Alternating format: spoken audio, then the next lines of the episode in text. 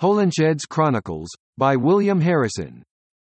As for our churches themselves, bells and times of morning and evening prayer remain as in times past, saving that all images, shrines, tabernacles, rood lofts, and monuments of idolatry are removed, taken down, and defaced, only the stories in glass windows accepted, which, for want of sufficient store of new stuff, and by reason of extreme charge that should grow by the alteration of the same into white panes throughout the realm, are not altogether abolished in most places at once, but by little and little suffered to decay, that white glass may be provided and set up in their rooms. Finally, whereas there was wont to be a great partition between the choir and the body of the church, now it is either very small or none at all, and, to say the truth, altogether needless, sith the minister saith his service commonly in the body of the church, with his face toward the people, in a little tabernacle of wainscot provided for the purpose, by which means the ignorant do not only learn divers of the psalms and usual prayers by heart, but also such as can read do pray together with him, so that the whole congregation at one instant pour out their petitions unto the living God for the whole estate of his church in most earnest and fervent manner. Our holy and festival days are very well reduced also unto a less number, for whereas not long since we had under the Pope fourscore and fifteen, called festival, and thirty profesti, beside the Sundays, they are all brought unto seven and twenty, and, with them, the superfluous numbers of idle wakes, guilds, fraternities, church ales, help ales, and soul ales, called also dirge ales, with the heathenish rioting at bride ales, are well diminished and laid aside. And no great matter were it if the feasts of all our apostles, evangelists, and martyrs, with that of all saints, were brought to the holy days that follow upon Christmas, Easter, and Whitsuntide, and those of the Virgin Mary, with the rest, utterly removed from the calendars, as neither necessary nor commendable in a reformed church. The apparel in like sort of our clergymen is comely, and, in truth, more decent than ever it was in the Popish Church, before the universities bound their graduates unto a stable attire, afterward usurped also even BYT the blind Sir John's. For, if you peruse well my chronology ensuing, you shall find that they went either in divers colors like players, or in garments of light hue, as yellow, red, green, etc., with their shoes piked, their hair crisped, their girdles armed with silver, their shoes, spurs, bridles, etc., buckled with leek metal, their apparel, for the most part, of silk, and richly, their caps laced and buttoned with gold, so that to meet a priest in those days was to behold a peacock that spreadeth his tail when he danceth before the hen, which no, I say, is well reformed. Touching hospitality, there was never any greater used in England, sith by reason that marriages permit dted to him that will choose it that kind of life, their meat and drink is more orderly and frugally dressed, their furniture of household more convenient and better looked unto, and the poor oftener fed generally than heretofore they have been, when only a few bishops and double or treble beneficed men did make good cheer at Christmas only or otherwise kept great houses for the entertainment of the rich, which did often see and visit them. It is thought much peradventure that some bishops etc. in our time do come short of the ancient gluttony and prodigality of their predecessors, but to such as do consider of the curtailing of their livings, or excessive prices whereunto things are grown, and how their course is limited by law, and a state looked into on every side, the cause of their so doing is well enough perceived.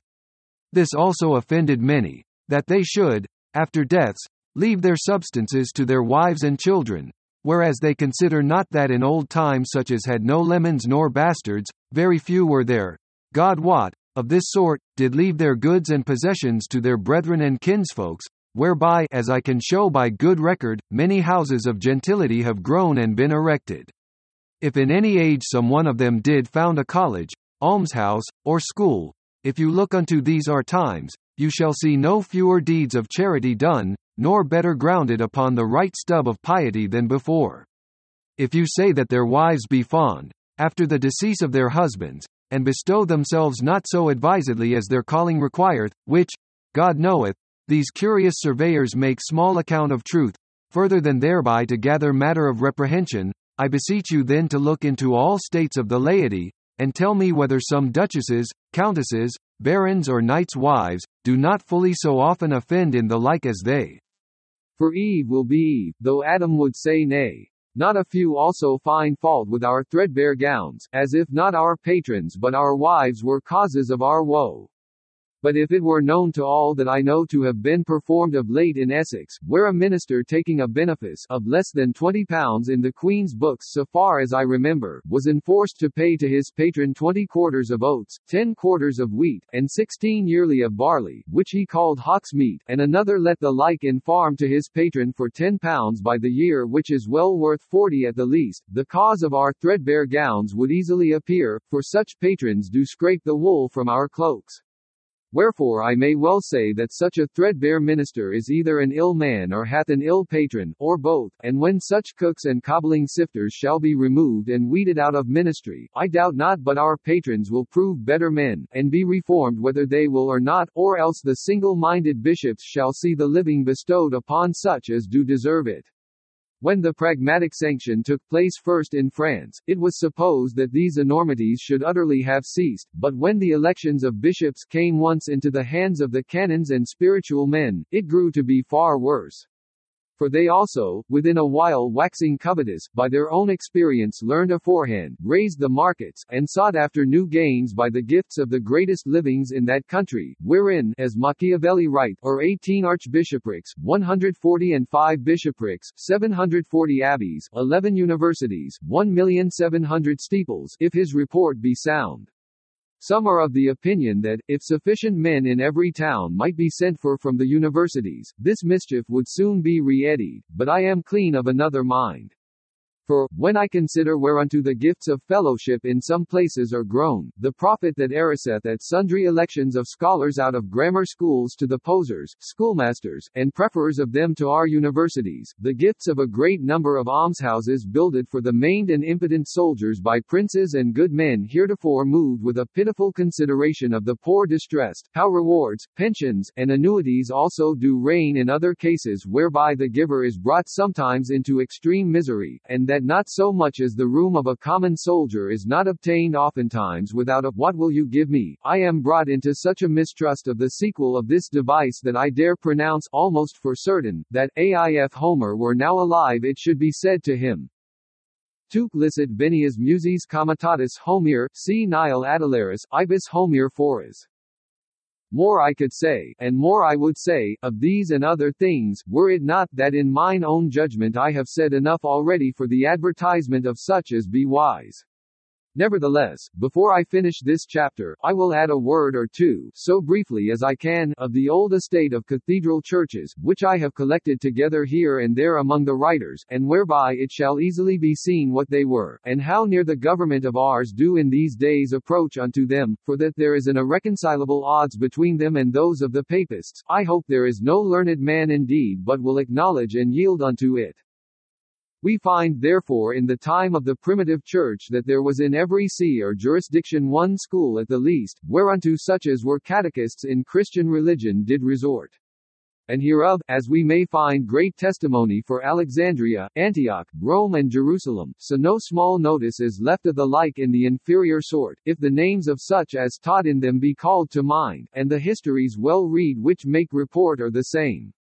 These schools were under the jurisdiction of the bishops, and from thence did they and the rest of the elders choose out such as were the ripest scholars, and willing to serve in the ministry, whom they placed also in their cathedral churches, there not only to be further instructed in the knowledge of the world, but also to inure them to the delivery of the same unto the people in sound manner, to minister the sacraments, to visit the sick and brethren in prison, and to perform such other duties as then belonged to their charges.